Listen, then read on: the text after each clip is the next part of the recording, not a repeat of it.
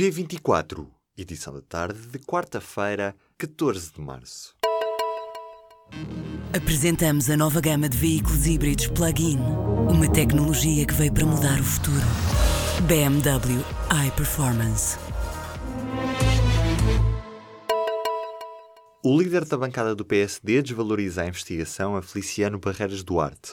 Fernando Negrão nega mesmo qualquer fragilização do deputado, mesmo que este venha a ser constituído arguído. Em causa, as falsas declarações no currículo e tese de mestrado de Feliciano Barreiras Duarte, que disse estudar numa faculdade americana, quando a faculdade disse não ter qualquer relação com o secretário-geral do P S D. Barreiras Duarte não esteve presente na comissão que presidia na manhã desta quarta-feira. Negrão justificou com razões pessoais. A primeira-ministra britânica anunciou nesta quarta-feira a expulsão de vinte e três diplomatas russos para acabar com aquilo que chama de rede de espionagem. Estes têm uma semana para sair do país, depois de ultrapassado o prazo para um esclarecimento do Kremlin sobre o envenenamento do ex-espião russo Sergei Skripal. Theresa May suspendeu todos os contactos de alto nível com Moscou.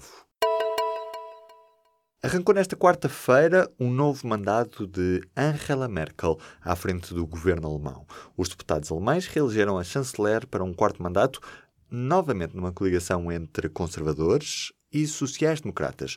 Apesar da grande coligação contar com trezentos e noventa e nove deputados, Merkel teve apenas trezentos e sessenta e quatro votos favoráveis, resultado que mostra algumas fragilidades dentro da coligação.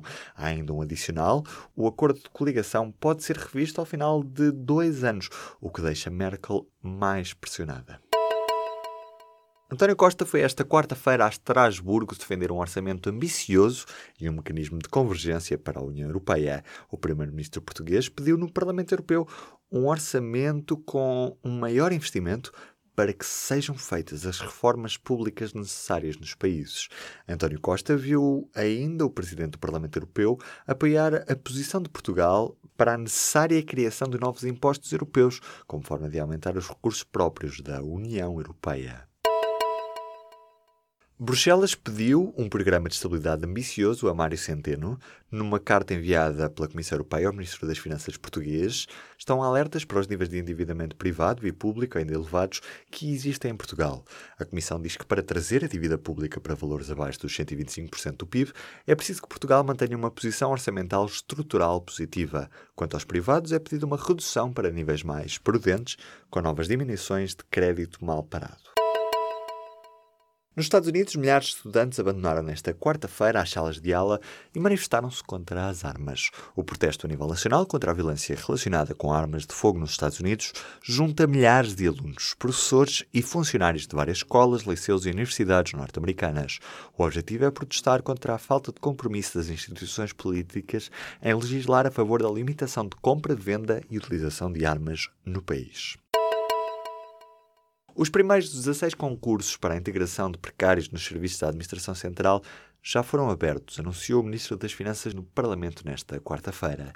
Estes concursos dizem respeito ao Programa de Regularização Extraordinária de Vínculos Precários da Administração Pública e destinam-se a regularizar a situação dos vinte e nove postos de trabalho nas áreas de modernização administrativa e da defesa.